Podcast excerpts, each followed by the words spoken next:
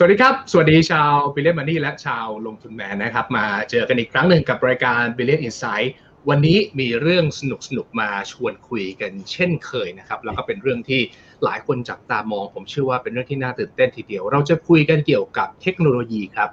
เราทราบกันดีนะครับว่าหลายปีมานี้เนี่ยเทคโนโลยีมีการพัฒนาขึ้นมาอย่างรวดเร็วนะครับ เคยมีคนบอกว่าเรามักจะประมาณการในระยะยาวเรื่องของความเร็วในการเติบโตของเทคโนโลยีเนี่ยช้าเกินกว่าความเป็นจริงเสมอนะครับเราก็เห็นแล้วว่าทุกวันนี้เทคโนโลยีเข้ามาเปลี่ยนแปลงโลกเป็นอย่างมาก แล้วก็แน่นอนมันจะเป็นเทรนด์มันจะเป็นโอกาสในเรื่องของการลงทุนของเราด้วยนะครับ วันนี้ผมก็เลยเชิญผู้เชี่ยวชาญเป็นบริษัทจดทะเบียนในตลาดหุ้นไทยเนี่ยนะครับ มาร่วมพูดคุยกันว่า ตอนเนี้ย ทิศทางของเทคโนโลยีทั่วโลกเขาไปทางไหนนะครับ แล้วก็บริษัทนี้เองเขามีการวางแผนเกี่ยวกับในอนาคตเนี่ยว่าจะเติบโตกันอย่างไรบ้างนะครับ วันนี้ผมเชิญคุณพัชระอารยาการกุลนะครับ ประธานเจ้าหน้าที่บริหารของบริษัท Bluebik Group จำกัดมหาชนหรือว่า Bluebik นะครับ มาร่วมพูดคุยกัน สวัสดีคุณโบ๊ทครับ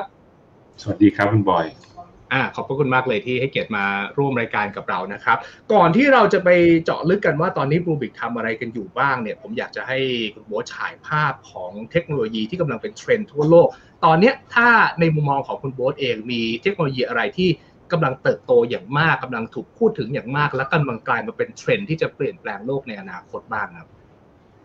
ครับก็ต้องบอกว่าในเรื่องเทคโนโลยีเนี่ย ตอนนี้เราเราอาจจะมอง ย้อนกลับไปนิดนึงว่าในช่วงที่ผ่านมามีการ adopt ใช้เทคโนโลยีในภาคธุรกิจค่อนข้างเยอะนะครับ ซึ่งหนึ่งในนั้นที่ตอนนี้เราเห็นกันเยอะก็คือเรื่องของคลาวด์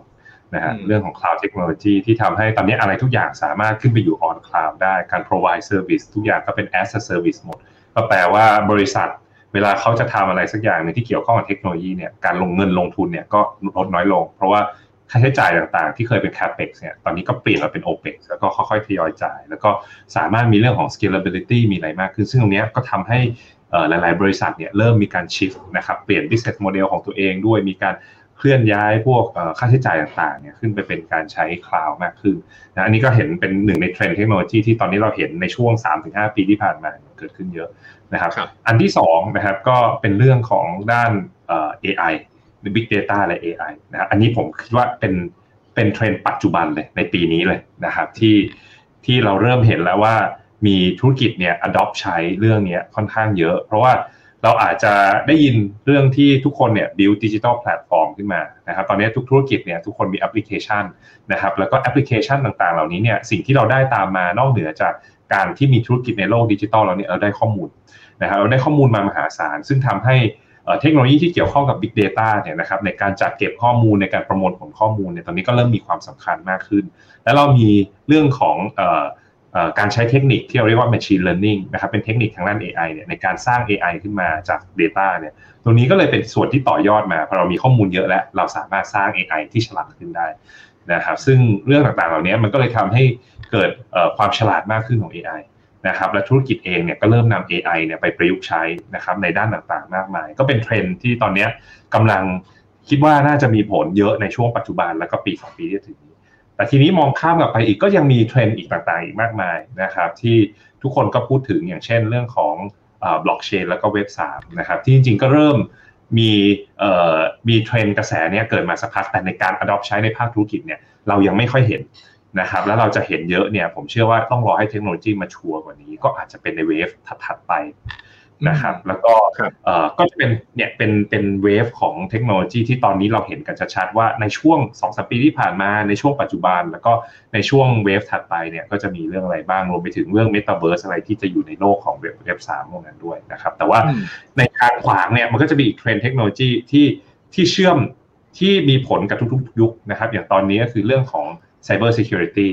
นะครับที่ก็จะเป็นเรื่องสำคัญมากๆ เช่นกันเพราะธุรกิจเนี่ยพอเราขึ้นไปอยู่บนโลกดิจิทัลแล้วเนี่ยธุรกิจเนี่ยเราวัดกันด้วย trust เนี่ยที่เราเรียกว่า digital trust นะครับคือเราเวลาโดน attack โดนอะไรขึ้นมาเนี่ยความน่าเชื่อถือของธุรกิจเนี่ยลดลงทันทีมันเรื่อง cyber security ก็ก็จะไปจับกับเรื่องเมื่อกี้นี้ทั้งหมดเลย ไม่ว่าจะเป็นเรื่องของ cloud เรื่องของ AI นะครับหรือว่าในเรื่องอื่นๆในอนาคต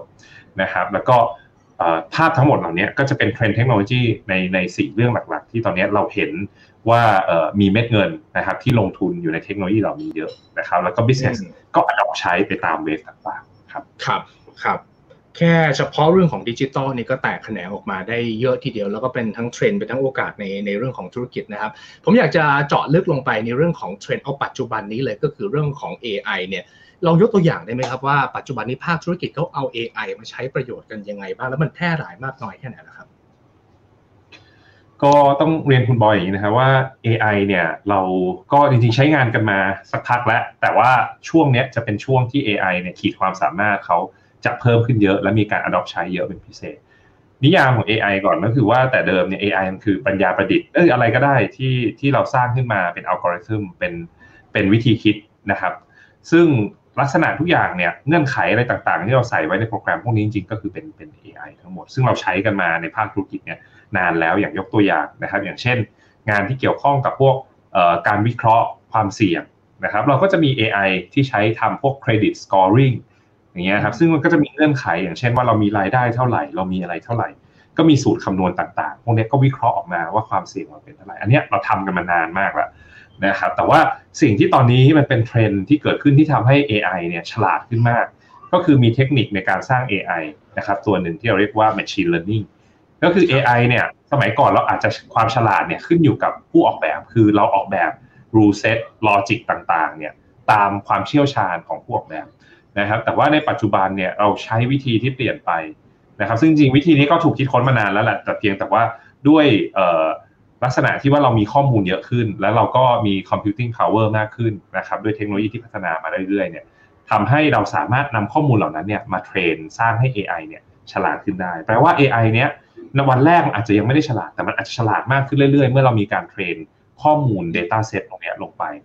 นะครับซึ่งเทคนิคเหล่านี้ก็แตกแขนงไปอีกอย่าง เราอาจจะเคยได้ยินเรื่องของ Deep Learning นะครับ Deep Learning ก็เป็นเป็นเทคนิคที่ มีการใช้อยู่ในหลาย ๆ ที่เลยนะครับ ก็เป็น neural network เป็นเป็น subset ของ neural network อีกทีหนึ่งมีการใช้เพื่อมาเทรนข้อมูล แล้วก็ที่คนรู้จักเรื่องนี้กันเยอะที่สุดเรื่อง deep learning เนี่ยเพราะว่าก็มีการใช้กับตัว AI ที่ใช้ในการแข่งโกะที่ชื่อว่า AlphaGo หลาย ๆ คนอาจจะเคยได้ดูสารคดีนะครับ ซึ่งโกะ AlphaGo เนี่ยชนะผู้แข่งที่เป็นมือหนึ่งของโลกนะครับแบบขาดลอยเลย ซึ่งอันนี้แสดงให้เห็นถึงความฉลาดว่า AI เนี่ยในงานที่ specific ตอนนี้พอมีข้อมูลไปเทรนเขาเยอะๆเนี่ยครับเขาเก่งกว่ามนุษย์แล้วนะครับถ้าเป็นงาน task ที่เป็น specific เราก็เลยเริ่มเห็นว่าเนี่ย task ที่มัน specific มากๆ พวกนี้นะครับออย่างเช่นเรื่องการแข่งโกะจริงๆ ต้องบอกว่าแข่งโกะเนี่ยก็เป็นเป็นสิ่งที่ว้าวมากๆตรงที่ว่าเป็นเกมที่เราคิดว่ายากมากๆละนะครับคือตาเดินของโกะนี่เท่ากับจำนวนอะตอมที่มีอยู่ในจักรวาลคือมากกว่านั้นอีกอะไรอย่างเงี้ยนะครับคือเป็นเป็นเกมที่เล่นได้ยากมากเนี่ย AI ก็เก่งกว่ามนุษย์ละเราก็เห็นอย่างหลายเรื่องที่ตอนนี้เราเอา AI มาใช้เอ่อก็อย่างเช่นเรื่องการขับรถนะครับ self driving พวกนี้ก็ใช้ AI นะครับซึ่งเขาก็ใช้เทคนิคพวกเอ่อ neural network อะไรพวกนี้เหมือนกัน ในการที่จะเอ่อพัฒนานะครับเอ่อตัวอัลกอริทึมต่างๆนะครับในภาคธุรกิจก็เริ่มเอามาใช้เช่นกันนะครับ อย่างถ้าผมไล่เรียงไปเนี่ยตั้งแต่หน้าบ้านไปถึงหลังบ้านเลยนะครับ หน้าบ้านเนี่ยก็มีตั้งแต่เรื่องของพวกเกี่ยวกับพวก sales and marketing นะครับเวลาเราทำ analytics ทำเรื่องของ cross selling เนี่ยมันก็จะมีทำเรื่อง cross sell analysis basket analysis พวกเนี้ยเดี๋ยวนี้เราก็ใช้เทคนิคที่เป็น machine learning เอาข้อมูลการซื้อขายของลูกค้าเนี่ยมาเทรนนะครับแล้วก็ลองดูว่าจริงๆ โดยพฤติกรรมแบบนี้เนี่ยลูกค้าที่มี pattern แบบนี้ควรจะ cross sell อะไรนะครับไปจนถึงเรื่องของการ prioritize เรื่องของ lead สมมุติเราเป็น call center มีลูกค้าเข้ามา มี lead ของลูกค้าเนี่ยเป็นพันราย แต่เราโทรได้แค่วันละร้อยรายเนี่ยเราควรจะโทรใครก่อนนะเพราะโทรช้าโทรบางคนช้าไป เดี๋ยวก็จะทำให้โอกาสนี้มันหายไปเพราะบางเขาอาจจะไปซื้อของคนอื่นแล้วอะไรเงี้ยนะครับเพราะฉะนั้นมันก็ต้องมีการเรียงตัว lead เนี่ยให้ให้เหมาะสมนะครับคนที่เราควรจะต้องโทรก่อนก็จะได้โทรก่อน พวกนี้ lead prioritization ก็ใช้ AI ก็มีการทำอย่างที่บูบิกเราก็มีการ develop พวกโมเดลพวกนี้ ไปจนถึงเรื่องที่เกี่ยวข้องกับกลางบ้านนะครับอย่างเช่นการผลิต งานผลิตต่างๆเนี่ยโรงงานต้องมีการผลิตของนะครับเขาก็ต้องมีการดูทำ demand forecast นะครับว่าจริงๆแล้วเนี่ยในตลาดตอนนี้เนี่ยมีดีมานมากน้อยแค่ไหนนะครับเขาเองต้องสต็อกของเยอะแค่ไหนนะครับเพราะของเนี่ยอาจจะมีการขาดตลาด เขาต้องมีการเปิดเครื่องจักรเพื่อรองรับ capacity ประมาณเท่าไหร่ อันนี้เราเรียก demand planning ต่างๆนะครับหรือว่าเขาจะต้องมีการทำ maintenance ในช่วงไหนนะครับทำ preventive maintenance เพื่อไม่ให้เครื่องจักรเนี่ยมันล่ม ถ้ามันล่มไปเนี่ยมันก็จะสูญเสียโอกาสทางด้านการค้าไปอะไรแบบนี้เป็นต้น พวกนี้ที่เกี่ยวกับเรื่อง production เนี่ยก็มีการใช้ AI เข้าไปเยอะมาก เพราะว่ามันก็มีเทคโนโลยีพวก IoT เรื่องอะไรที่ไปเป็นเซนเซอร์คอยเจเนเรตข้อมูล เพื่อทำให้เราเนี่ยตัดสินใจเรื่อง maintenance เรื่องอะไรได้ดีขึ้น หรือว่าเรามีข้อมูลจากในภาพของพวกฝั่งลูกค้าเข้ามา เพื่อตัดสินใจเรื่องดีมานที่ดีขึ้นนะครับหรือไปถึงหลังบ้านเลยเรื่องการ manage ความเสี่ยง นะครับการ detect เรื่องของการทุจริตเรื่องของ fraud เวลาเราทำ procurement ซื้อของอะไรแบบนี้ก็มีการนำ AI ไปใช้นะครับไปดูว่าเอ๊ะจริง ๆ แล้ว เวลาเราไปซื้อของเนี่ยฝ่าย procurement เราไปซื้อบางทีเราซื้อกับเจ้าเดิมๆบ่อยๆ เอ๊ะมันเริ่มมีแพทเทิร์นที่ไม่ไม่ชอบมาพากลหรือว่าราคาไม่ได้มีการลดเลยไม่ได้มีอะไรเลยอะไรอย่างเงี้ยนะครับแล้วก็เรื่องของการ manage ความเสี่ยงที่มัน specific กับ industry อย่างเรื่องของ credit scoring ที่อย่างที่บอกนะครับเรื่องของการทำ การวิเคราะห์ความเสี่ยงในด้านอื่นด้านประกันภัยด้านอะไรพวกนี้พวกนี้ AI ก็ปัจจุบันเนี่ยสามารถเข้าไปอยู่ในทุกๆภาคส่วนของธุรกิจได้หมดเลยครับ อืมโอ้ถือว่าเปิดโลกให้ความรู้ผมเยอะเลยนะครับ AI เนี่ยเข้าไปตอบโจทย์ได้ตั้งแต่ด้านหน้ากลางบ้านจนถึงงานหลังบ้านเลย คือแน่นอนเรื่องของเทคโนโลยีที่มันพัฒนาขึ้นมาเนี่ยนะครับ ประสิทธิภาพหรือความเก่งมันก็จะเพิ่มขึ้นเรื่อยๆ ในขณะที่ราคามันก็จะ ต้องถูกลงด้วย ปัจจุบันเนี่ย AI เนี่ยมันมันเข้าถึงได้ของธุรกิจส่วนใหญ่หรือยัง หรือว่ายังต้องเป็นบริษัทขนาดใหญ่ ๆ เท่านั้นที่ยังเข้าถึง AI ได้อยู่ครับคุณพัชระคือโดยเทคโนโลยีเนี่ยตอนนี้ผมเชื่อว่าถึงจุดที่คนส่วนใหญ่สามารถนำไปใช้ได้ แล้วเราทุกคนใช้อยู่เราอาจจะไม่รู้ตัวนะครับ อย่างในชีวิตประจำวันเนี่ยอย่างที่บอกว่า self driving car ตอนนี้ผมว่ารถหลายยี่ห้อมากอะก็ใส่ฟังก์ชันนี้เข้าไป เราก็คือใช้ AI โดยที่เราไม่รู้ตัวแล้วนะครับ หรือว่าในแอปพลิเคชันต่างๆ ทุกวันนี้ที่เราใช้เวลาเราสั่งซื้อของบนพวกแพลตฟอร์มที่เป็น e-commerce ต่างๆเนี่ย recommendation ต่างๆ พวกนั้นก็เป็น AI นะครับ เราก็ถูกใช้มีการใช้อยู่ในภาคธุรกิจเนี่ยเยอะขึ้นเรื่อยๆ โดย โดยไม่รู้ตัว แต่แน่นอนว่า ถ้าสมมุติว่าเป็นบริษัทที่เป็นบริษัทขนาดใหญ่เขาอาจจะมีความได้เปรียบคือ AI เขาอาจจะเก่งกว่าฉลาดกว่า เพราะว่าเขามี Data เขามีข้อมูลที่มากกว่าในการเทรนทำให้ AI พวกนี้เนี่ยก็แน่นอนเวลาเอาไปทำงานจริง แล้วมันอาจจะมีประสิทธิภาพที่ดีกว่าบริษัทที่เป็นขนาดเล็ก บริษัทขนาดเล็ก หรือว่าผู้ใช้งานทั่วไป ก็ต้องใช้สิ่งที่มันอาจจะเป็นเอ่อ off the shelf คือมีคนเทรนมาให้เราก่อนแล้ว ใช้ข้อมูลคนอื่นมันอาจจะ generic นะครับแต่ว่าบอกว่าภาพรวมก่อนคือตอนนี้เราอะจะได้ใช้เรื่องนี้อยู่ในชีวิตประจำวันมากขึ้นอยู่แล้วโดยเราไม่รู้ตัว เพราะว่าเทคโนโลยีเนี่ยมันลงมาถูกลงเรื่อยๆนะครับแล้วก็ในเรื่องของสมัยก่อนอย่างที่บอกว่า สิ่งที่มันพัฒนาขึ้นมาแล้วทำให้ AI เรื่อง machine learning มันแพร่หลายก็คือเรื่องของ computational power ของเครื่องคอมพิวเตอร์นะครับหรือว่าระบบตอนนี้เรามีบนระบบคลาวเราไปซื้อคลาวได้เลยอยากจะเอาเครื่องที่แรงที่สุดเนี่ยเราไปจ่ายค่าเช่าไม่ได้แพงเลยนะครับซึ่งทำให้การ adopt ใช้พวก AI เนี่ยมันก็เลยเป็นไปได้ ถ้ายุคสมัยก่อนเนี่ยโอ้เราเครื่องคอมพิวเตอร์ใหญ่ๆ บางทียังประมวลผลช้ากว่ามือถือสมัยนี้เลยนะครับ ก็แน่นอนว่าเนี้ยก็เลยเป็นสิ่งที่ทำให้ accessibility ของเทคโนโลยีเนี่ยมันสูงขึ้น มันถูกลงในการที่จะใช้เทคโนโลยีครับผมอย่างนี้เนี่ยในมุมมองของคุณมัชระเอง ซึ่งเราก็ทำธุรกิจเกี่ยวกับเรื่องของของ digital transformation อยู่เนี่ยนะครับ ถ้าให้มองภาพของธุรกิจในอนาคตเนี่ยแปลว่าทุกคนกำลังถูกจูงใจให้ต้องเข้ามาเปลี่ยนแปลง ไม่ว่าจะเป็นการใช้เรื่องของ AI เรื่องของคลาวด์เรื่องของเว็บ 3.0 อะไรต่างๆ นานา ในอนาคตเนี่ย มันจะต้องเปลี่ยนไปหมดเลยหรือเปล่าครับ landscape หลังจากนี้มันจะเป็นยังไงสำหรับภาคธุรกิจผมคิดว่า landscape ของภาคธุรกิจตอนนี้เป็นช่วงเปลี่ยนผ่านเลยนะครับสิ่งหนึ่งที่ทาง Bluebik เนี่ยเราก็มีการ work กับองค์กรชั้นนำทั้งในประเทศและในต่างประเทศ แล้วเราก็พูดถึงเราเป็น thought leadership เรื่องนี้เราพูดถึงเรื่องนี้บ่อยมากก็คือว่าธุรกิจเนี่ยกำลังจะปรับตัวเองให้กลายมาเป็นธุรกิจที่เป็น digital first นะครับคือแต่เดิมเนี่ยดิจิทัลเนี่ยเราจะมองว่าเป็นช่องทาง หรือว่าเป็นวิธีการที่เข้ามาช่วยมาช่วยเสริมธุรกิจหลักนะครับ อย่างสมมุติเราเราเป็นเราเป็น retail เราอาจจะมองว่าสมัยก่อนเราเราเราเป็นร้านอาหารเนี่ยเราอาจจะขายผ่าน on-premise เป็นหลัก แต่เดี๋ยวนี้เราจะเริ่มเห็นแล้วว่าหลายๆร้านอาหารเนี่ยยอดขายที่มาจากพวกแพลตฟอร์ม มาจาก Delivery มาจากเรื่องของแบบคน search ผ่านช่องทางที่เป็นอินเทอร์เน็ต แล้วก็เข้ามาแบบ take away หรืออะไร พวกนี้เริ่มเป็นสัดส่วน ที่เยอะขึ้นจนถึงเยอะที่สุด หรือว่าแพลตฟอร์มอย่างเช่นพวกธนาคารเนี้ยนะครับธนาคารเนี่ยผม work กับหลายธนาคารเนี่ยตอนนี้ก็ต้องบอกว่า transaction ที่เป็นดิจิตอลเนี่ยจริงๆ represent ประมาณสัก 80-90%ขึ้นไปนะครับของ transaction ทั้งหมดของธนาคาร แสดงว่าหลายธุรกิจเนี่ยเริ่มเห็นเทรนด์แล้วว่าเอ้ยช่องทางดิจิตอลเนี่ยกลายมาเป็นช่องทางหลักนะครับทั้งในการหาลูกค้าในการทำงานในฝั่งหลังบ้าน เพราะฉะนั้นเนี่ย สิ่งที่เกิดขึ้นก็คือธุรกิจเนี่ยก็ต้องมีการปรับตัวนะครับ คือถ้าธุรกิจอยากที่จะมีความสามารถในการแข่งขันที่ดีเนี่ยก็ต้องปรับรูปแบบให้กลายเป็น digital first คือหมายความว่าต้องรู้วิธีในการหาลูกค้าโดยใช้เครื่องมือที่เป็นดิจิทัลต้องรู้วิธีในการเซิร์ฟลูกค้าที่ใช้เครื่องมือดิจิทัลต้องรู้วิธีที่จะ manage operations โดยการใช้เรื่องของดิจิทัลเข้ามาเป็นหลักนะครับเราจะ work from home work from anywhere ทุกอย่างเป็นไปได้หมด ถ้าเกิดว่าเรารู้จักที่จะนำเทคโนโลยีเนี่ยมาประกอบการมาใช้ให้ถูกส่วน นะครับตรงเนี้ยธุรกิจก็เลยมีการ move จากรูปแบบเดิมๆเนี่ยจนกลายมาเป็น digital first มากขึ้น อันนี้เป็นเป็นสิ่งที่เกิดขึ้นจากการที่เราเห็นพฤติกรรมที่เปลี่ยนไปแล้วก็เทคโนโลยีที่ดีขึ้นครับแล้วในมองในทางกลับกันอย่างนี้มันแปลว่าบริษัทที่ปรับตัวช้า adopt ช้าอะไรอย่างเงี้ยเขาจะถูกฟอร์สให้ทำธุรกิจยากขึ้นเรื่อยๆ แบบนี้เรามองอย่างนี้ได้ถูกไหมครับ มันก็เป็นเหรียญสองด้านถูกถูกไหมอันนี้แน่นอนครับ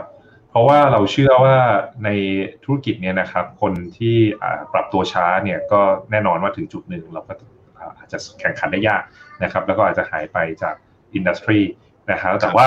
สิ่งที่เป็นข้อดีข่าวดีก็คือผมเชื่อว่าทุกธุรกิจนะครับ ไม่ว่าจะอยู่ในอุตสาหกรรมไหนอะไรก็ตามเนี่ยถ้าเราวิเคราะห์กันจริง ๆ แล้วเนี่ยเราสามารถนำเทคโนโลยีเรื่องของดิจิตอลเนี่ยเข้าไปใช้ได้ทั้งนั้นเลยนะครับ หลายๆคนอาจจะ คาดไม่ถึงด้วยซ้ำว่าจริงๆแล้วเนี่ยเรื่องเทคโนโลยีดิจิตอลเดี๋ยวนี้มันมันมีขีดความสามารถที่เข้ามาช่วยได้ทุกๆ ธุรกิจจริง ๆ แล้วก็ด้วยราคาด้วยค่าใช้จ่ายนะครับมันสามารถที่จะเข้าถึงได้จริง ๆ แล้วนะครับ ไม่ว่าจะธุรกิจขนาดใหญ่หรือว่าธุรกิจขนาดกลางขนาดย่อมครับ ถ้าให้คุณพัชรมองภาพของธุรกิจในประเทศไทยนะครับ เอาเฉพาะในประเทศไทยนะตอนนี้เราอยู่ในสเตจไหนครับ คือส่วนใหญ่เริ่มเห็นความสำคัญหรือว่าเริ่มเปลี่ยนแปลงแล้วหรือยังหรือว่ายังเป็นส่วนน้อยอยู่ ตอนนี้เนี่ยถ้าผมมองในภาพใหญ่ๆนะครับ คือธุรกิจที่เป็นไซส์ใหญ่เนี่ยเขามีการปรับตัวไปค่อนข้างเยอะพอสมควรนะครับ แต่ว่าแน่นอนว่าธุรกิจที่เป็นไซส์กลางไซส์เล็กเนี่ยเราก็อาจจะเริ่มตื่นตัวมากขึ้นจากช่วงโควิดนี่แหละ คือผมเชื่อว่าช่วงโควิดเนี่ยมันเป็นจุดที่ทำให้ทุกธุรกิจเนี่ยตื่นตัว เพราะว่าสิ่งที่มัน drive การเปลี่ยนแปลงคือพฤติกรรมผู้บริโภคนะครับ อย่างตอนนี้เราพูดง่ายๆเลยว่าถ้าเราย้อนกลับไป 3 ปีที่แล้วเนี่ย คนที่ใช้แพลตฟอร์มอีคอมเมิร์ซหรือว่าพวก food delivery เป็นเนี่ยอาจจะไม่ใช่คนส่วนใหญ่ก็ได้นะครับแต่ว่าถ้าตอนนี้คำถามคือคนที่ใช้ไม่เป็นเนี่ย ผมว่ามีอยู่แทบจะน้อยมากนะครับคือไม่ว่าจะเป็นคนวัยไหนอย่างสมัยก่อนเรายังมีการล้อเล่นกันว่าเอ๊ะถ้าเป็นผู้ใหญ่วัยที่เขาสูงนิดนึงเนี่ย เรื่องการใช้แพลตฟอร์มดิจิตอลเนี่ยไม่น่าจะถูกจริตเลย แต่ตอนนี้เราลองดูนะครับว่ากลุ่มนี้กลายมาเป็นกลุ่มที่มี spending สูงมากนะครับใช้เป็นทุกแพลตฟอร์มเลย นะครับ ของมาส่งหน้าบ้านเนี่ยส่วนใหญ่เนี่ยสั่งโดยคน baby boomer อะไรเงี้ย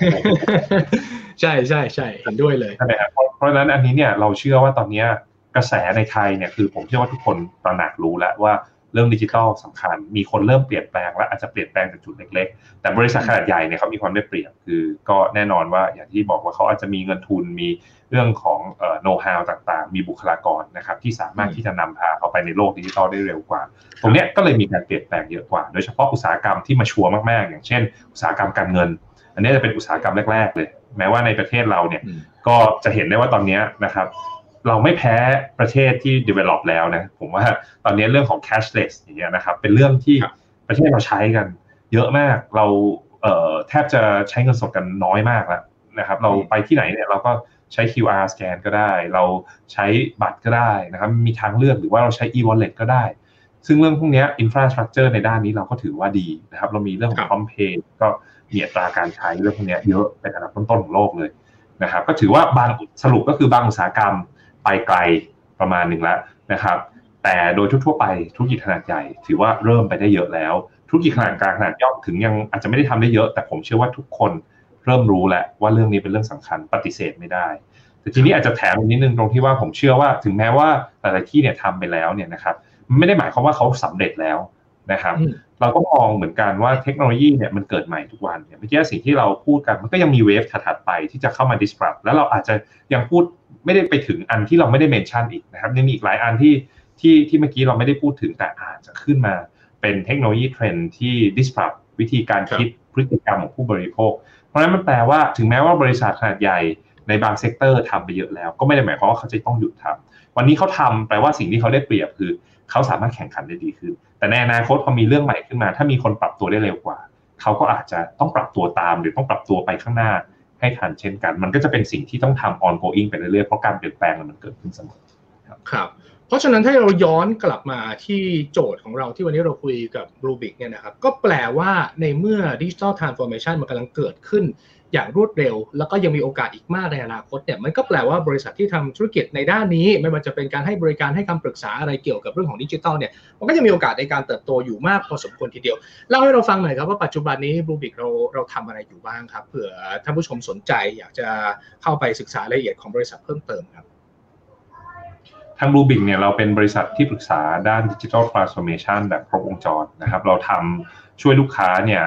ส่วนใหญ่ก็จะเป็นลูกค้าที่เป็นไซส์ขนาดใหญ่นะครับในการทำโปรแกรมที่เป็น digital transformation ซึ่งจริงๆแล้วมันสตาร์ทตั้งแต่ฝั่งธุรกิจนะครับไม่ได้ไม่ใช่ไปเรื่องของเทคโนโลยีเลยทันที แต่ว่าเรามีทีมที่ช่วยตั้งแต่เรื่องของการวางกลยุทธ์นะครับเราเรียกว่า management consulting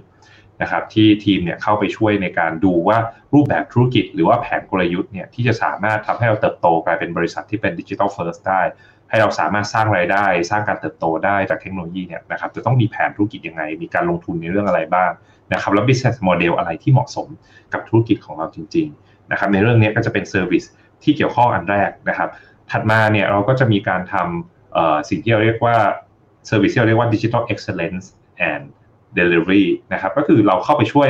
ให้คำปรึกษาในส่วนที่เกี่ยวข้องกับ tech ละเริ่มเข้าไปดูเรื่องของ Architecture นะครับว่าจากแผนธุรกิจจาก vision ของเราเนี่ย Architecture ของระบบ IT ทั้งหมดนะครับ ระบบที่เป็น critical system ต่างๆเนี่ยจะรองรับการเติบโตไหม หรือมีเทคโนโลยีอะไรที่ยังขาดอยู่ ที่ไม่สามารถที่จะตอบโจทย์ธุรกิจได้นะครับ เราต้องมีการเสริมอะไรเข้าไปบ้างนะครับ หรือแม้กระทั่งการวาง operation ทำยังไงให้มีประสิทธิภาพมากที่สุดนะครับ ในทีม IT สามารถตอบโจทย์ได้มี process มี governance มีอะไร หรือเรื่องของการ manage ไปถึง operation เราเรียกว่า DevOps เนี่ย DevSecOps นะครับ พวกนี้ก็เป็นการวางเรื่องของกระบวนการ best practice การ นำพวกเทคโนโลยีเข้ามาประกอบใช้ ไปจนถึงเรื่องของการทำ delivery นะครับ คือหลาย ๆ ธุรกิจตอนนี้พูดถึงว่าต้องมีแอปพลิเคชัน ต้องมี super application เป็นของตัวเอง อันนี้เราก็จะมีทีมงานนะครับที่ทำเรื่องของพวกแพลตฟอร์มต่าง ๆ ที่สามารถ scale ได้รับรองรับผู้ใช้เนี่ยเป็นหลักหลายล้านรายนะพวกนี้เราก็จะเป็นสิ่งที่เราช่วยเรื่อง Delivery นะครับจนไปถึงการ Launch ออกมาเป็นแอปพลิเคชันที่ใช้งานได้จริง ๆ แล้วก็เรื่องของ Operation ในการ Manage นะครับ แล้วก็ในก ลุ่มของ Service ถัดมาก็จะเกี่ยวข้องกับ Big Data AI นะครับกลุ่มนี้ก็อย่างเมื่อกี้ที่เราได้พูดกันก็เป็นการเข้าไปช่วยนะครับในการดูตั้งแต่ use case ว่าธุรกิจเราเนี่ยสามารถนำ AI เนี่ยเข้ามาช่วย transform นะครับในส่วนไหนยังไงได้บ้าง ไม่ว่าจะเป็น marketing sales HR production operations risk management finance นะครับต่างๆ พวกนี้เราก็มีผู้เชี่ยวชาญที่เข้าไปช่วยดู แล้วก็ช่วยในการวางแผน นะครับรวมไปถึงการสร้างพวก AI ML โมเดลขึ้นมานะครับก็คือเทรดแล้วก็มีการทำสิ่งที่เราเรียกว่าพวก data infrastructure นะครับก็คือใส่พวกวางพวก data lake data management platform นะครับเพื่อใช้ในการเก็บข้อมูลอย่างมีประสิทธิภาพ เป็นไปตามเรื่องของ PDPA นะครับแล้วก็นำข้อมูลเหล่านี้ไปประยุกต์ใช้เอาไปทำเรื่องของ machine learning ทำ AI อะไรต่อได้ แล้วก็ทำเรื่องของ AI operation ด้วยนะครับก็คือว่าทำให้เราสามารถที่จะ ดูแล AI ได้นะครับ manage มัน retrain มันนะครับ แล้วก็ทำให้ทุกอย่างเนี่ยมันยัง run อยู่ด้วยประสิทธิภาพที่ที่ที่ดีเหมือนเดิมนะครับ แล้วก็อีก service นึงนะครับ อันนี้จะยาวนึงก็มีเรื่องของเอาเอาเต็มที่เลยเต็มที่เลย จะได้ทำความรู้จัก cyber security นะครับก็ก็เป็นอีกสาขาหนึ่งเพราะว่าตอนนี้ธุรกิจเราเรามีระบบดิจิตอลเยอะนะครับ เราก็มี exposure กับ risk ต่างๆ เยอะ แล้วก็มีการให้คำปรึกษา เรื่องของการความมั่นคงปลอดภัยทางไซเบอร์นะครับตั้งแต่การวางแผนการทำ assessment นะครับหลายที่ธุรกิจขนาดใหญ่ก็ต้องมีการทำ assessment อย่างเช่นทำ penetration test ทดสอบเจาะระบบเนี้ยนะครับเราก็จะส่งทีมงานผู้เชี่ยวชาญเนี่ยเข้าไปลองทดสอบเจาะระบบดู ว่าระบบเนี้ยมีช่องโหว่อะไรบ้างเจาะเข้าไหมนะครับหรือว่าเป็นการทำเรื่องของพวกเอ่อ response incident response นะครับเวลาเกิดโดน เหตุการณ์ขึ้นมา เอ๊ะเราจะต้องตอบโต้ยังไง จะต้องแก้ไขปัญหายังไงนะครับขุดรอยรั่วยังไง รวมไปถึงเรื่องของการทำ forensics สืบสวนสอบสวนว่าเอ๊ะที่มาที่ไปเป็นยังไง ใครเป็นผู้ร้ายเข้ามาทำงานร่วมกับพวกหน่วยงานที่เป็น law enforcement นะครับ เพื่อที่จะตามจับผู้ร้ายอะไรเงี้ยนะครับ อันนี้เราก็อีกเซอร์วิสหนึ่งที่เราทำแล้วก็ไปจนถึงพวกที่เกี่ยวข้องกับการ implement digital platform นะครับ พวก CRM ERP นะครับ พวกนี้ก็เป็นสิ่งที่เราทำด้วยเช่นกัน แล้วก็ท้ายที่สุดก็เป็นเรื่องของ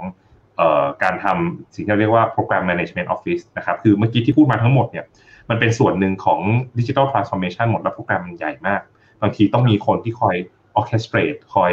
คุมทุกอย่างทั้งหมดเนี่ย แล้วก็มี service ที่ชื่อว่า PMO หรือ Program Management Office เนี่ย ที่คอยช่วยประสานทำให้โครงการเนี่ยมันเสร็จตามเวลานะครับ เป็นไปตาม budget แล้วก็ได้ผลลัพธ์ที่ที่ต้องการ รวมไปถึงพวกโครงการที่อาจจะ เกินกว่า digital transformation อย่างเช่นเรื่องการทำ M&A นะครับทำ post merger integration พวกนี้เราก็เข้าไปช่วยบริหารจัดการด้วยนะครับพวกนี้ก็เป็น service ที่เราเรียกได้ว่า end to end ทั้งหมดเลยในเรื่องของการทำ transformation เราก็เป็นบริษัทเดียว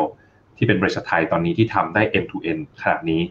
นะครับแล้วก็รวมไปถึงเรายังมีธุรกิจที่เราไปเปิดที่ต่างประเทศนะครับแล้วก็ธุรกิจ joint venture อื่นๆอีกที่อยู่ในเครือนะครับ อืมครับหลายคนเนี่ยอาจจะเป็นแฟนคลับของ b ลูบิกอยู่แล้ว อาจจะรู้จักธุรกิจของเขาเป็นอย่างดีอยู่แล้วเนี่ยนะครับ แต่วันนี้ผมก็ถามเพิ่มเติมให้สำหรับบางท่านที่เพิ่งอาจจะเริ่มศึกษาหุ้นตัวนี้บริษัทนี้ก็แล้วกันนะครับก็ทำธุรกิจที่ค่อนข้างหลากหลาย คือแน่นอน เวลาบริษัทต่างๆเนี่ยอยากจะได้ที่ปรึกษาด้านดิจิทัลเขาก็อยากจะเข้าไปคุยที่เดียวแล้วก็ให้บริการได้ครบจบเลย ซึ่งซึ่งเราก็เลยนำเสนอบริการทางเลือกที่มันค่อนข้างหลากหลาย แต่ถ้าย้อนกลับไปดูปีที่แล้วนะครับธุรกิจเราเป็นยังไงบ้าง แล้วก็ core business หลักของเราเราพูดมาเรามีบริการค่อนข้างหลากหลายเยอะมากเลยนะครับ จริง ๆ ตอนนี้ปัจจุบันเนี่ย core ของเรายังเป็นส่วนไหนอยู่ฮะ ส่วนที่สร้างรายได้เยอะที่สุดนะครับในธุรกิจก็จะเป็นส่วนที่เราเรียกว่า Digital Excellence and Delivery หรือว่า DX นะครับก็เป็นหน่วยธุรกิจที่มีคนเยอะที่สุดของเรา แล้วก็ contribute รายได้เยอะที่สุดเหมือนกันนะครับซึ่งในส่วนนี้เนี่ยก็อย่างที่เรียนก็คือก็ประกอบไปด้วยการนำพวกการให้คำปรึกษาที่เกี่ยวข้องกับเทคโนโลยีนะครับนำพวกสิ่งที่เป็น best practice นะครับหรือว่าเป็นสิ่งที่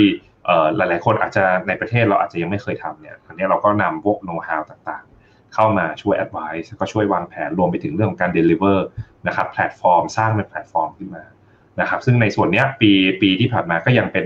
ส่วนที่ใหญ่ที่สุดคือเป็นส่วนที่ contribute รายได้เนี่ยเยอะที่สุดมาโดยตลอดในช่วงหลังๆนะครับทีนี้เนี่ยเราก็ถ้าถามว่าปีที่แล้วเราเราเป็นยังไงนะครับ ก็ต้องบอกว่าปีที่แล้วเรามีอัตราการเติบโตทั้งบริษัทเนี่ยอยู่ในระดับที่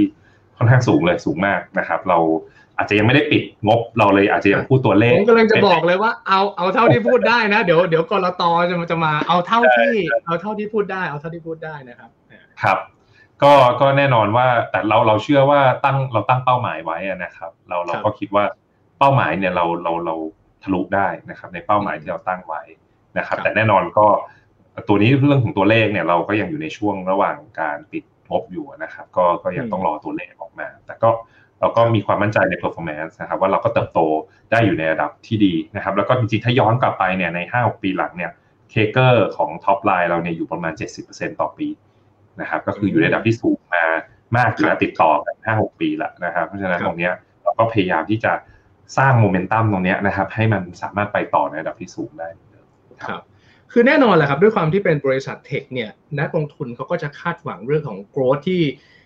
ในระดับอัตรามากเกินกว่าธุรกิจทั่วๆไปอยู่แล้วเนี่ยนะครับ มันก็จะต้องแลกมาด้วยความคาดหวังที่ค่อนข้างสูง แล้วแผนงานของเราปีนี้แหละครับ เราจะ deliver ความคาดหวังของนักลงทุนยังไงบ้าง เรามีโปรเจกต์อะไรที่จะทำให้ธุรกิจเราเติบโต อยากให้เล่าให้ฟังหน่อยครับในปีนี้เราก็วางแผนไว้ค่อนข้างเยอะเลยนะครับแล้วเราก็คาดหวังเหมือนกันในเรื่องการเติบโตอยู่ในระดับที่สูงมากเราเริ่มต้นตั้งแต่เรื่องสิ่งที่เราทำตั้งแต่สิ้นปีที่ผ่านมาอาจจะหลายๆคนได้เห็นภาพเรื่องของการเข้าไปควบรวมกิจการ นะครับ ซึ่งเราก็มีการทำดีลใหญ่ 2 ดีลเลยนะครับ พร้อม ๆ กันก็คือมีการไปควบรวมหน่วยธุรกิจที่ชื่อว่า Digital Delivery นะครับของบริษัท MFEC หรือว่า MFEC ซึ่งก็เป็นบริษัทจดทะเบียนในตลาดหลักทรัพย์เช่นกันนะครับ ก็เป็นบริษัทที่เป็นเอ่อ SI นะครับเป็น System Integrator ที่อยู่กับเมืองไทยมานานเป็นบริษัทชั้นนำนะครับเเราก็ไป acquire หน่วยธุรกิจตรงนี้มานะครับ ซึ่งก็เป็นหน่วยธุรกิจที่ค่อนข้างใหญ่นะครับของทางบริษัท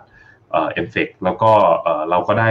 ทั้งทีมงานแล้วก็ลูกค้าและธุรกิจต่างๆเนี่ยมาเข้ามาสู่เรา acquire ร้อยเปอร์เซ็นต์เข้ามานะครับแล้วก็อีกบริษัทหนึ่งก็คือบริษัทที่ชื่อว่า Innovis Solutions นะครับซึ่งเป็นผู้นำด้านของการ implement ตัว ERP ที่ชื่อว่า Microsoft Dynamics นะครับเขาเป็นเบอร์หนึ่งใน product ตัวนี้เลยนะครับทั้งสองธุรกิจเนี้ยเราก็กำลังทำ transaction นะครับเพื่อทำให้การ closing เนี่ยมันจบให้เร็วที่สุด ซึ่งปีนี้เนี่ย แผนแรกก็คือเรื่องของการ integration เนี่ยทำ integration เพื่อให้ธุรกิจที่เราควบรวมเข้ามาเนี่ย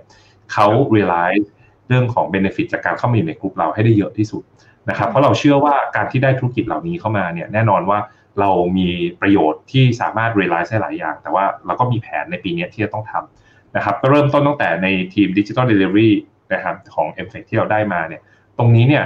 หน่วยพนักงานของเขาที่ได้มาส่วนใหญ่ก็จะเป็นลักษณะเป็น tech talent ที่ทำเรื่องของ การ develop พวกซอฟต์แวร์นะครับซึ่งต้องบอกว่าในประเทศไทยตอนนี้เราขาดขาดมาก ๆ เลยนะครับแล้วก็ในฝั่งธุรกิจเองเนี่ยเรามี demand ในส่วน DX ค่อนข้างเยอะนะครับ ซึ่งฝั่ง Ruby เองเราอาจจะมีผู้เชี่ยวชาญนะครับที่ช่วยในเรื่องของการทำ advisory นะครับเข้ามาช่วยวางแผนวางโครงสร้างวาง architecture คอยคุมโปรเจกต์คอยอะไร แต่มดงานจริง ๆ ในการทำให้แพลตฟอร์มขึ้นตรงนี้เรายังต้องอาศัย software engineer ซึ่งเราได้ตรงนี้มามาเหมือนมาปลดล็อกนะครับทำให้ capacity ของเราเนี่ยเพิ่มขึ้นมากกว่าเท่าตัวนะครับก็ทำให้แน่นอนว่ามันก็จะปลดล็อกการเติบโตที่ที่ตรงนี้เราก็ต้องทำให้ integration ต่างๆเนี่ยมัน smooth ที่สุดนะครับแล้วก็เรื่องของการ collaborate การการ cross sell up sell ในกลุ่มลูกค้า หรือว่าการ optimize พวกค่าใช้จ่าย โดยนำพวกกระบวนการที่ทาง Bluebik มีเนี่ยเข้าไปควบคุม เพื่อทำให้การบริหารจัดการเนี่ยมีประสิทธิภาพมากขึ้นตรงนี้ก็จะเป็นสิ่งที่ปีนี้ต้องต้องโฟกัสกับบริษัทที่ที่นำเข้ามา แล้วก็อีกบริษัทหนึ่ง Innovis เนี่ยก็จะคล้ายๆกันนะครับ แต่ว่าแน่นอน Innoviz เนี่ยเขามีธุรกิจที่เป็นเรื่องของการ implement แพลตฟอร์มซึ่งซึ่งเราเองเนี่ยอาจจะยังไม่ได้ทำอยู่เยอะในอดีตนะครับคือ ตอนนี้เราก็จะเป็นการเปิดธุรกิจกลุ่มใหม่เหมือนกันนั่นคือการ implement พวกแพลตฟอร์มจากบริษัท tech ที่เป็น global firm อย่างเช่น Microsoft เอง SAP เอ่อ Google นะครับหรือว่า Salesforce พวกนี้นะครับก็จะเป็น partner ที่ที่เราจะต้องมา work ร่วมกันมากขึ้น เพื่อที่จะนำเทคโนโลยีต่างๆเนี่ยนะครับเข้ามา implement นะครับหลังจากที่เราทำ advisory ทำเรื่องของ consulting ไปแล้วเนี่ยนะครับก็จะมีโอกาสที่พวกงานที่ไม่ต้อง differentiate มากนะงานที่มันมี standard อยู่แล้ว อย่างงาน HR งานหลังบ้าน finance นะครับงานเรื่องของ marketing อะไรพวกนี้นะครับ มันก็จะมีแพลตฟอร์มที่เป็นสำเร็จรูปแบบเมื่อกี้ที่ที่กล่าวมาเนี่ย เราเข้าไป implement ให้ลูกค้าแล้วก็เป็นการเปิดตลาดในกลุ่มธุรกิจใหม่ ตรงนี้ด้วยเช่นกันนะครับ แล้วก็ในแผนงานถัดมาก็จะเป็นเรื่องของการขยายงานไปที่ต่างประเทศนะครับ ที่ปีที่ผ่านมาเราก็ทำได้ดีในตลาดต่างประเทศ แต่เราก็เลยมีการมี decision ที่ไปเปิดบริษัทเพิ่มนะครับ ไม่ว่าจะเป็นที่อังกฤษเนี่ยเราเปิดไปเรียบร้อยแล้วนะครับ ก็จะมีที่เวียดนามที่เรากำลังไปเปิดอยู่นะครับ แล้วก็ ในกลุ่มตรงนี้เราก็เชื่อว่าจะช่วยเรานะครับ เรามีที่อังกฤษเอ่อที่อินเดียด้วยที่เป็น technology centerในกลุ่มธุรกิจตรงนี้เราคิดว่าเราสามารถปีนี้เราสามารถ scale up ขึ้นไปได้นะครับเพื่อที่จะนำ talent ใหม่ๆ เข้ามาสู่ธุรกิจด้วย แล้วก็ไปเปิดตลาดที่เราเชื่อว่ามีศักยภาพสูงนะครับอย่างเช่นที่เวียดนามแล้วก็ที่ยุโรปเนี่ยสองตลาดเนี่ยก็จะเป็นโฟกัสที่เราจะไปขยายนะครับในปีนี้แล้วก็อีกส่วนหนึ่งนะครับ ส่วนสุดท้ายก็แน่นอนก็คือการเติบโตที่เป็นออร์แกนิกของเราเองเนี่ยเราก็ต้องตอบว่า ในกลุ่มธุรกิจอื่นๆเมื่อกี้ที่พูดมาทั้งหมดเนี่ยดีมาเนี่ยเยอะอยู่ เราก็ต้องเร่งเรื่องของการ recruit talent ใหม่นะครับแล้วก็การ work กับพันธมิตรต่างๆ เพราะว่าลักษณะของการทำงานเนี่ยต่อไปก็อาจจะไม่ใช่แค่เรื่องของการ provide service แต่เรามองไปจนถึงเรื่องของการเข้าไปร่วมลงทุน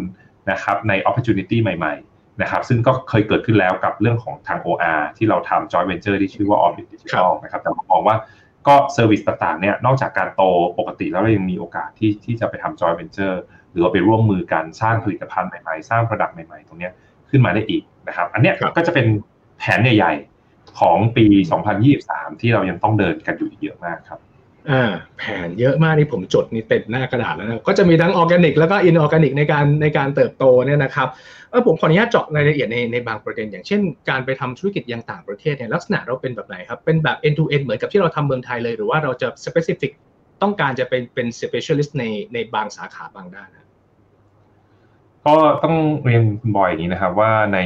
ตัวธุรกิจเนี่ยเรา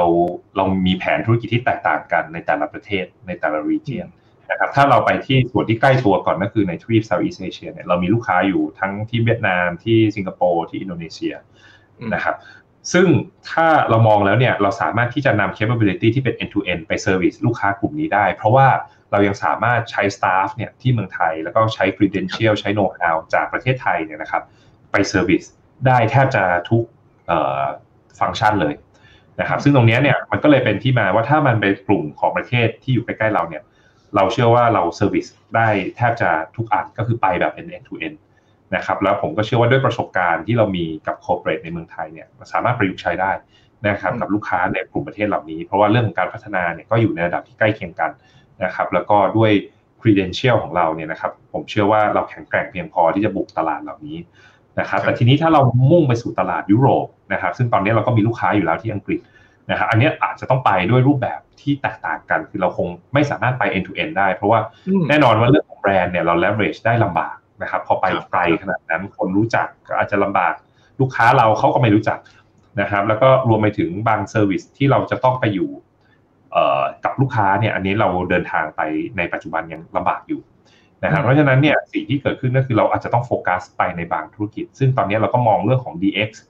นะครับเรื่องดิจิทัลเดลิเวอรี่เรื่องอะไรพวกนี้นะครับไปตรงนั้นเยอะหน่อยเพียงแต่ว่าเราก็อาจจะใช้ strategy ที่ว่าเราไม่ได้ position ตัวเองเป็น consulting แบบที่เป็นเหมือนในเมืองไทย 100%แต่เราอาจจะคล้ายๆกับเป็น business model เหมือน SI มากกว่าที่จะไปในตลาดนั้น เพราะว่าในตลาดยุโรป หรือว่าตลาดอื่นๆ ที่เป็นประเทศที่พัฒนาแล้วเนี่ยมันจะมีเรื่อง price gap นะครับที่เรายังสามารถที่จะ ชาร์จราคาในสิ่งที่เราเชื่อว่าเรทในสูงที่ค่อนข้างสูง แต่เราไม่ต้อง provide งานที่เป็น consulting ก็ได้ยังทำงานที่เป็น outsourcing แล้วได้ได้ราคาที่ที่เหมาะสมนะครับกับตัวต้นทุนของเรา ซึ่งตรงนี้เนี่ยก็จะทำให้เรา penetrate ตลาดที่ develop แล้วได้ได้ง่ายกว่าการที่เรา position ตัวเองเป็น end to end consulting firm ครับอืม ซึ่งแต่ละตลาดเราก็คงจะต้องหา strategy ที่ที่เหมาะสมกับตลาดตลาดที่เรากำลังจะเข้าไปเนี่ยนะครับ เรามอง potential ของตลาดต่างประเทศมากน้อยแค่ไหน หรือว่าเป็นระดับของการลองกระจายธุรกิจดูก่อน หรือว่าเราเรามุ่งมั่นว่าว่ารายได้จากต่างประเทศน่าจะต้องต้องเข้ามาในอนาคตอย่างชัดเจนเราค่อนข้างมุ่งมั่นนะครับกับกับรายได้ในต่างประเทศ ผมเชื่อว่าในปีนี้เนี่ยนะครับก็เนื่องจากว่าเราเพิ่งทำ acquisition เข้ามารายได้ในประเทศเราคงจำ แต่ว่าในรายได้ต่างประเทศเนี่ยเราก็จะพยายามเติบโต keep up ให้ทันให้เป็นสัดส่วนที่ที่ใกล้เคียงกับของเดิม ซึ่งแต่เดิมเนี่ยเราก็จะอยู่ประมาณ 10-15%อาจจะขึ้นไปถึง 20%ได้ในบางควอเตอร์นะครับซึ่งตรงนี้เนี่ยเราก็เชื่อว่าสัดส่วนประมาณนี้เนี่ยก็จะเป็นสัดส่วนที่ที่เหมาะสมในช่วงอาจจะ 1-2 ปีนี้นะครับแต่ว่าแน่นอนพอพ้นทักสองสามปีนี้ไปเนี่ยนะครับตลาดต่างประเทศเนี่ยด้วยความที่ว่ามีหลายตลาดมากมี opportunity เยอะมากเนี่ยก็อาจจะกลายมาเป็นส่วนที่เติบโตได้ เยอะกว่านะครับตลาดในประเทศเมื่อเทียบเป็นเปอร์เซ็นต์แล้วเพราะว่าด้วยสัดส่วนที่อาจจะเล็กแต่เดิมเนี่ย20%ก็อาจจะขึ้นไปถึงเป็น 30%อันนี้อาจจะมีความเป็นไปได้ แต่ผมเชื่อว่าในช่วง 2-3 ปีนี้ 2 ปีนี้อะไรเงี้ยโฟกัสของในประเทศเนี่ยยังยังเป็นโฟกัสหลัก เพราะว่าเราก็เพิ่งมีการทำ acquisition แล้วเราก็ยังมองว่ายังมีตลาดอีกหลายส่วนที่เรายังไม่ได้เข้าไปทำ นะครับเราก็คิดว่าตรงนี้เนี่ยทำให้ในประเทศเนี่ยคงจะเติบโตในตราที่สูงมาก แต่พอถึงจุดหนึ่งที่เราน่าจะเป็น significant player นะครับ ตรงนี้เนี่ยในส่วนที่เป็นตลาดต่างประเทศเนี่ยเนื่องจากว่ามันมีหลายตลาดเนี่ยเราคงจะเติบโตในสัดส่วนที่เร่งมากขึ้นหลังจากนี้ อีกหนึ่งเรื่องครับผมเชื่อว่าหลายคนน่าจะอยากรู้แล้วก็สงสัยในเรื่องนี้ก็คือเรื่องของคนเนี่ยนะครับเมื่อสักครู่คุณพัชระก็คุณบอกก็เมนชั่นมาแล้วว่าเราก็ต้องหาท a l e n เพิ่มขึ้นมาเรื่อยๆ ยิ่งธุรกิจเติบโตเยอะมันก็ต้องใช้คนเยอะนะครับ ในยุคสมัยก่อนเนี่ยคนสาย finance เขาได้เป็นมนุษย์ทองคำแต่ผมว่าทุกวันนี้เนี่ยคนสายไอทีนี่แหละมนุษย์ทองคำตัวจริงเลย แย่งตัวกันอะไรกันเยอะแยะหมดเรามีปัญหาในเรื่องนี้ไหมครับหรือว่าเราต้องจ่ายในราคาที่มันที่มันสูงกว่าตลาดไหมในการในการดึงคนเข้ามาทำงานกับเราเนี่ย ก็แน่นอนนะครับในเรื่องของทาเลนต์เนี่ยตอนนี้น่าจะเป็นปัญหาของทุกๆบริษัทเลยที่อยู่ในอุตสาหกรรมที่เกี่ยวข้องกับเทคโนโลยีนะครับซึ่งผมก็คิดว่ามันเป็นปัญหาที่หลีกเลี่ยงไม่ได้แหละมันเป็นปัญหา เพราะว่าอย่างที่บอกว่าธุรกิจตอนนี้คงหลีกเลี่ยงไม่ได้แล้วกับการที่จะไปในสู่ในโลกดิจิทัลนะครับแล้วก็เรื่องของบุคลากรเนี่ยมันก็ใช้เวลาในการดิวทีนี้ strategy ของเราเนี่ยนะครับ เราก็ คงต้องใช้หลาย ๆ อย่างร่วมกันก็คือในส่วนของการสร้างบุคลากรเองเนี่ยเราก็มีการ work ร่วมกับสถาบันการศึกษาเอง หรือว่าพันธมิตรต่าง ๆ นะครับ เพื่อที่จะใช้องค์ความรู้ของเรานะครับ ร่วมกับพันธมิตรของเราเนี่ยในการที่จะสร้างบุคลากรรุ่นใหม่ ๆ ขึ้นมานะครับ อันนี้เป็นเป็นสิ่งที่เราทำอย่างต่อเนื่องแล้วเราเชื่อว่าตรงนี้เนี่ยอาจจะไม่ได้เห็นผลชัดในใน short term แต่ใน long term เนี่ยนะครับ เราก็คงหวังกับตรงนี้ค่อนข้างเยอะนะครับ แล้วก็รวมไปถึงเรื่องของการทำ พวกการ upskill ต่างๆนะครับคือบุคลากรบางทีมีอยู่แล้ว แต่ว่าอาจจะ skill ไม่ match กับตลาด พวกนี้เราก็มีการทำนะครับคอร์สในการ upskill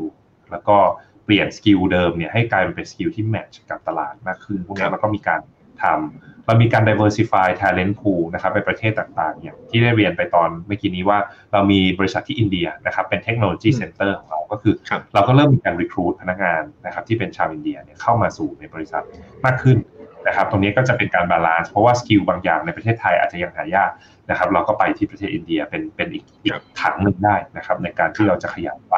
แล้วก็ที่เวียดนามเองเนี่ยเราคงไม่ได้ไปแค่ไปบุกตลาด แต่เราเชื่อว่าก็จะสามารถ recruit talent ต่างๆเนี่ยจากที่เวียดนามเนี่ยเข้ามาสู่ในกลุ่มของเราได้ด้วย ก็จะเป็นการแก้ปัญหาเรื่องพวกนี้ด้วยก็มีการ diversify พวก talent นะครับ แต่ว่าส่วนที่เป็นส่วนสำคัญที่สุดก็คือในบุคลากรของเราเองเนี่ยนะครับ เราเองก็มีแผน ในเรื่องของการ engage แล้วก็ retain บุคลากรเนี่ยค่อนข้างเยอะนะครับ เรามีเรื่องของ employee partnership program นะครับที่พนักงานก็สามารถที่จะมาเป็นส่วนหนึ่งของบริษัทได้นะครับ มีเรื่อง Egypt นะครับ เราออกพวกตัว compensation ที่เป็นลักษณะของสต็อกที่เราช่วยสมทบนะครับ เพื่อให้ซื้อหุ้นบริษัทหรืออะไรพวกนี้ก็ทำให้เขาเกิดความเป็นเจ้าของ บริษัทมากขึ้นนะครับ ซึ่งเรื่องต่างๆ เหล่านี้เนี่ยก็เป็นสิ่งที่เราดำเนินการอย่างต่อเนื่องเพราะเราเชื่อว่าหัวใจของทุกๆองค์กรนะครับ ก็คือบุคลากรนะครับ ที่สามารถที่จะเติบโตพร้อมกันได้ครับอืมความจริงเนี่ยผมผมค่อนข้างชื่นชอบมากนะครับที่บริษัทสัญชาติไทยเนี่ยเรามีบริษัทเทคโนโลยี หลายคนนักจะมองว่าตลาดหุ้นไทยเราไม่ค่อยมีหุ้นเทคแต่จริงๆก็มีอยู่พอสมควรเนี่ยนะครับ ลองศึกษากันดู แต่ผมก็อาจจะต้องถามในมุมนี้ด้วย เวลาเราพูดถึงบริษัทเทค ชั้นนำเนี่ยเรามักจะพูดถึงบริษัทสัญชาติอเมริกา บริษัทเทคสัญชาติจีน บริษัทเทคสัญชาติไทยเนี่ยปกติแล้ว positioning ของเราเราเราต้องใช้วิธีการในการสู้ยังไง เพราะว่าทุกวันนี้ตลาดมันก็มันก็ global หมดแล้ว คือเราก็ต้องแข่งขันกับทั้งรายเล็กรายกลางรายใหญ่เนี่ยนะครับเราตั้งใจจะ position ตัวเองยังไงบ้างในฐานะบริษัทเทคสัญชาติไทยครับ ผมก็คิดว่าตอนนี้เนี่ยถ้าเราไปดูบริษัท tech เนี่ยนะครับก็จะมีอย่างสองสายก็คือ tech ที่ทำเรื่องแพลตฟอร์ม กับที่ทำ service นะครับซึ่งตอนนี้แน่นอนว่าทั้งสองฝั่งแหละเราเราก็ต้องพูดว่าโลกมัน globalize ไปแล้ว ผู้เล่นที่เล่นอยู่ในตลาดไทยเนี่ยก็ไม่ใช่แค่บริษัทไทยนะครับอย่างแพลตฟอร์มเองเนี่ยตอนนี้ส่วนใหญ่ก็เป็นบริษัทต่างชาตินะครับบริษัทไทยก็มีแหละ แต่ว่า market share ก็จะต่ำ service ก็คล้ายๆกันคือจริง service เนี่ยอาจจะดูเหมือนมีบริษัทไทยเยอะ แต่ว่าบริษัทไทยที่ แข่งขันได้กับต่างชาติ คือทำงานที่เป็น top tier จริงๆเนี่ยต้องบอกว่ามีอยู่ค่อนข้างน้อยนะครับจริงๆอาจจะมีอยู่เจ้าเดียวเลยก็ได้ก็เป็นไปได้ก็คือที่แข่งขันอยู่กับบริษัทต่างชาติ ในขณะที่บริษัทไทยส่วนใหญ่ก็ยังเป็นลักษณะของงาน SI เป็นหลักนะครับซึ่งตรงนั้นเนี่ยแน่นอนว่าเราเองก็มองว่าสิ่งที่เราพยายามจะแข่งขันเนี่ยนะครับสุดท้ายแล้วเนี่ยมันอยู่ที่เรื่องขององค์ความรู้เป็นหลัก นะครับที่เราเชื่อว่าเราต้องสร้างขึ้นมาเองนะครับเราอาจจะมีความได้เปรียบในจุดเริ่มต้นตรงที่ว่า บริษัทเราเนี่ยเรามีโปรเจกต์ที่เป็นเอ่อโลถ้าต้องใช้ local context ค่อนข้างเยอะนะครับอย่างในตลาดไทยเองเนี่ยเราก็เชื่อว่าองค์ความรู้ในเรื่องของการทำดิจิทัลนะครับในตลาดในเมืองไทยเนี่ยนะครับเอ่อเรามีโน้ตฮาวตรงนี้ไม่ไม่แพ้บริษัทต่างชาติ คือเราเล่นในสนามที่บริษัทต่างชาติเนี่ยเขาเขาอาจจะยังทำได้ไม่ดีนะครับ แต่พอเราทำตรงนี้ได้ดีปุ๊บเนี่ยเราก็เริ่มแน่นอนพยายาม replicate และเข้าไปในตลาดที่ เราเป็น early player นะครับคือเข้าไปเร็ว เราก็จะไม่ไม่ไม่ได้เสียเปรียบเขามาก แล้วก็ผมเชื่อว่าอีกจุดหนึ่งที่เราพยายามที่จะสู้ไม่ให้แพ้ก็คือว่าในเรื่องของบุคลากรที่เราจะต้อง attract ได้เนี่ยจะต้องเป็นระดับเดียวกันหรือดีกว่า อย่างที่บลูบิกเองเนี่ยเราเองเนี่ยมี talent เนี่ยทั้งหมดเนี่ยนะครับที่ที่แน่นอนว่าส่วนหนึ่งก็จะเป็นส่วนที่เรา recruit มาจากภาคที่เป็นพวกเด็กจบใหม่หรือว่าสถาบันการศึกษาต่าง แต่ว่าอีกส่วนหนึ่งที่เป็น experience high เนี่ยผูของเราเนี่ยก็คือก็มาจากบริษัทที่เป็น global consulting firm อย่างตัวผมเองผมก็เคยอยู่บริษัทที่เป็น global consulting firm partner ของเรา management ของเราแทบจะทุกคนมาจาก global consulting firm ทั้งหมด เพราะฉะนั้นเนี่ย talent เราต้องไม่แพ้นะครับแล้วก็ไหลไปถึงเรื่องของ pricing เนี่ยเราก็ต้อง competitive นะครับคือไม่ได้หมายว่าเราต้องไปตัดราคา แต่ว่าเราต้องพยายามทำยังไงก็ได้ให้ต้นทุนของเราเนี่ยนะครับมันอยู่ในจุดที่แข่งขันได้ดีที่สุดนะครับแล้วสิ่งหนึ่งที่เรามีความได้เปรียบ ซึ่งบริษัท ที่เป็น global firm เนี่ยเขาอาจจะมีความเสียเปรียบตรงนี้ก็คือว่าเขายังมีต้องมีค่าใช้จ่ายที่ต้องจ่ายให้กับบริษัทแม่ที่เป็น headquarter นะครับ ซึ่งตรงนี้ค่อนข้างจะเป็นค่าใช้จ่ายส่วนที่ใหญ่พอสมควร ซึ่งทำให้เราเนี่ยก็จะมีส่วนที่เป็น edge ที่เราแข่งขันในสนามของเราได้ดีนะครับ แต่ทีนี้พอจะจากจุดปัจจุบันเนี่ยที่เราแข่งขันในสนามเราได้ดีเนี่ย เราต้องเริ่มมองแล้วว่า positioning ของเราพอออกไปต่างประเทศเนี่ยอย่างที่เรียนก็ต้องต้องหากลยุทธ์ใหม่ เพื่อที่จะไปได้เปรียบ ที่ต่างประเทศต่อ ซึ่งอาจจะไม่ได้เหมือนกัน หรือว่าอาจจะไม่ได้ใช้วิธีเดียวกันแบบเนี้ยวิธีการแบบนี้ไปได้ตลอดนะครับ ก็ต้องมีการใหม่ ๆ ซึ่งมันก็อย่างที่บอกว่ากลับมาสุดท้ายก็คือเรื่องขององค์ความรู้ที่เราเองเวลาทำอะไรต่างๆ ต้อง invest เรื่องของ R&D พอมีบุคลากรที่ดีมีเรื่องของการทำ R&D ที่ที่ต่อเนื่องตรงนี้เราก็จะมี know how ที่คนอื่นเขาไม่มีนะครับแล้วก็ช่วยให้โปรเจกต์ต่างๆเนี่ยเราสามารถ execute ได้แบบ efficient มากขึ้น หรือว่ามี best practice นะครับที่ที่เราเองเนี่ยเป็นผู้นำทางด้านความคิดเนี่ยใส่เข้าไปได้ได้มากขึ้น อันนี้ก็จะเป็นสิ่งที่เราพยายาม position แข่งกับคู่แข่งที่เป็น service นะครับแต่แน่นอนในส่วนของแพลตฟอร์มเนี่ยอันเนี้ยยังเป็นธุรกิจที่เราเราเพิ่งเริ่มไม่นานเรามีการ build แพลตฟอร์มของเราเองนะครับไม่ว่าจะเป็นระบบ HR ระบบอื่นๆอีกมากมาย ที่เรากำลังทำกันอยู่เนี่ยระบบพวกนี้ก็ต้องใช้ strategy คล้ายๆกันคืออย่างน้อยวันนี้เราเล่นในสนามของเรา เราต้องมีความได้เปรียบก่อนสนามที่เป็น local เราต้องเข้าใจ local context ได้ดีกว่านะครับ pricing เราต้อง competitive นะครับแล้วหลังจากนั้นพอเราไปที่ตลาดต่างประเทศก็ต้องหาความได้เปรียบอื่นๆที่เสริมเข้ามาเพิ่มเติมอืมคุณผู้ชมเราสังเกตนะครับ บริษัทที่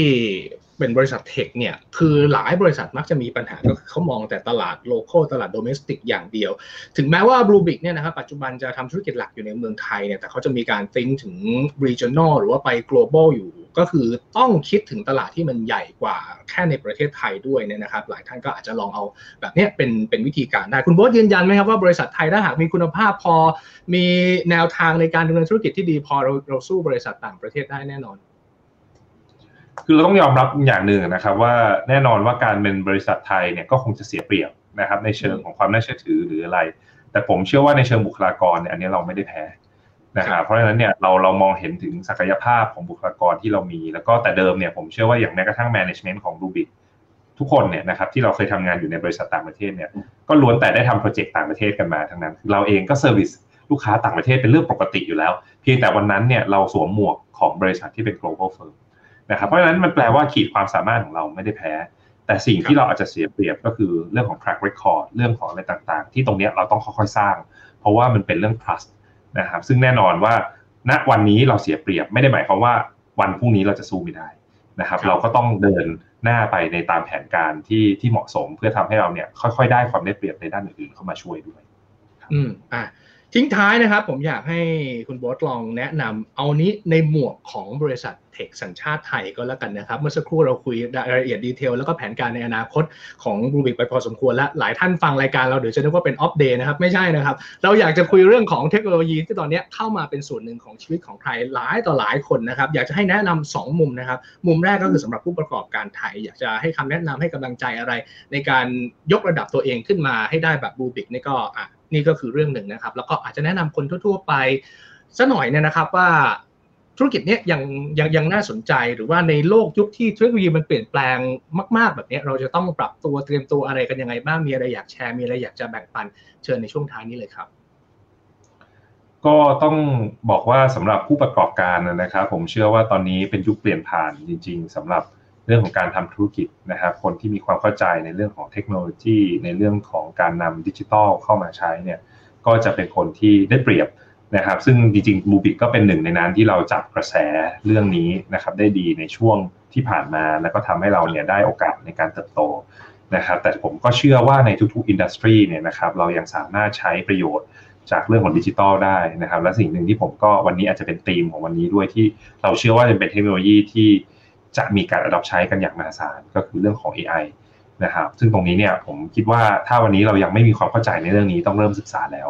นะครับเพราะว่าเป็นสิ่งที่เราจะขาดไม่ได้เลยนะครับในช่วงอีกสองสปีที่จะถึงเนี้ยผมเชื่อว่าจะมีการ adopt ใช้เทคโนโลยีต่างๆเหล่านี้เนี่ยเยอะมากนะครับแล้วคนที่ใช้เป็นก็จะมีความได้เปรียบในการแข่งขัน ส่วนคนที่ใช้ไม่เป็นเนี่ยแน่นอนก็จะเสียเปรียบนะครับแล้วก็การแข่งขันเนี่ยมันก็จะเป็นระดับของ global scale นะครับเพราะว่าธุรกิจตอนนี้ไม่มี boundary ต่อไปแล้ว นะครับแต่นั่นคือโอกาสเช่นกัน เพราะว่าแปลว่าเราเองก็มีโอกาสไปแย่ง market share ในต่างประเทศได้เช่นกันนะครับก็อยากให้มองในด้านเรื่องของดิจิทัลมากขึ้น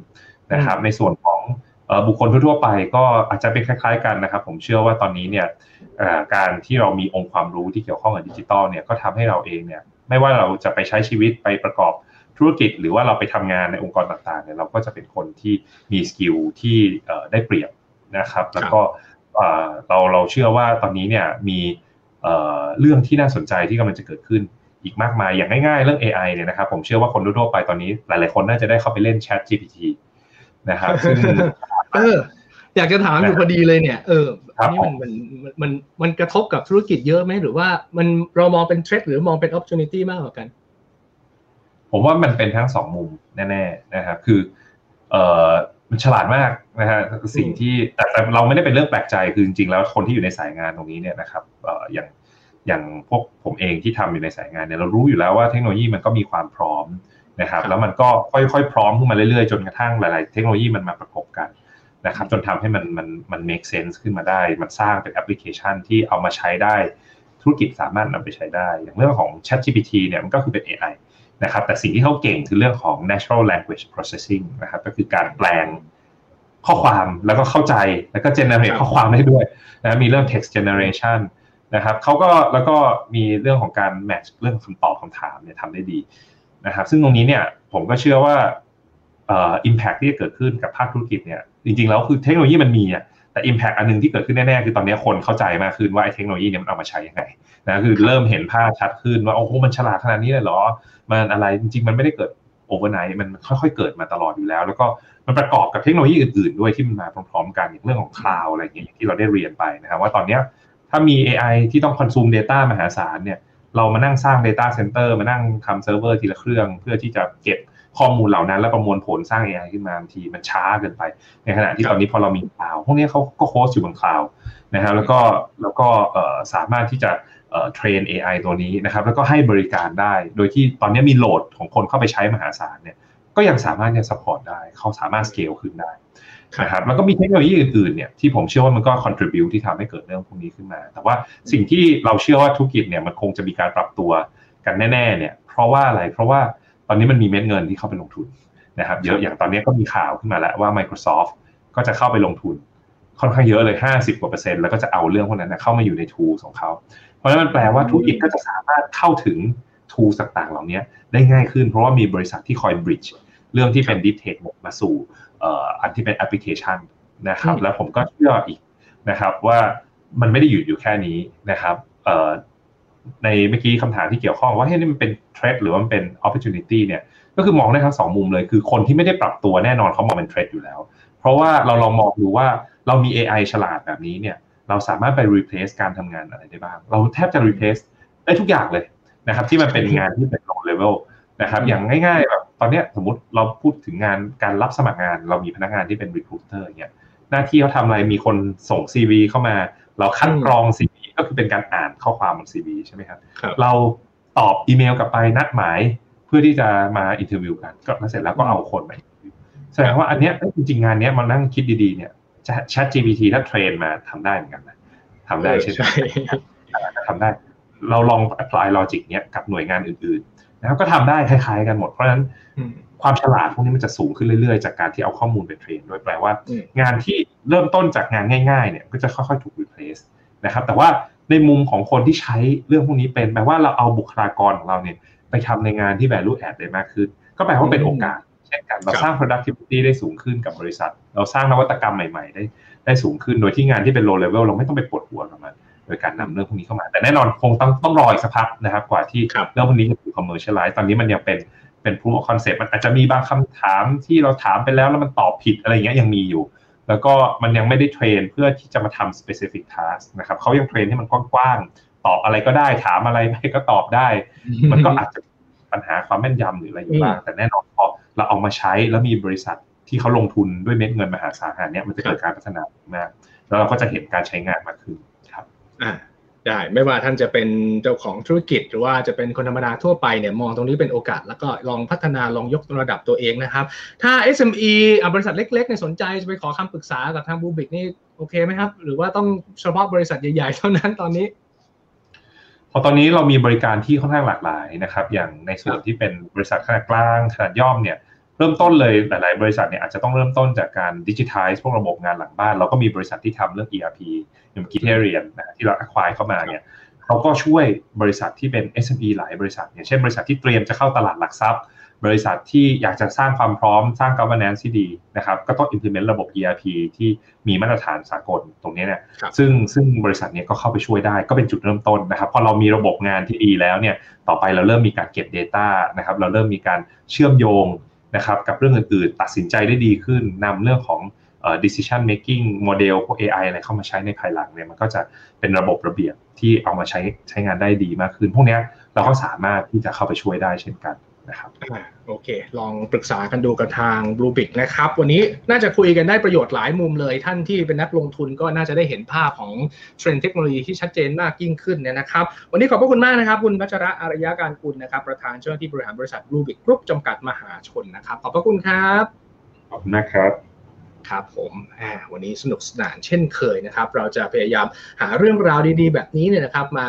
ชวนคิดชวนคุย ก็ติดตามรายการ b i l l i o n Insight เอาไว้นะครับ ทั้งในส่วนของเพจ b i l l i o n Money แล้วก็ลงทุนแมนนะครับ วันนี้หมดเวลาแล้วลากันไปก่อน สวัสดีครับ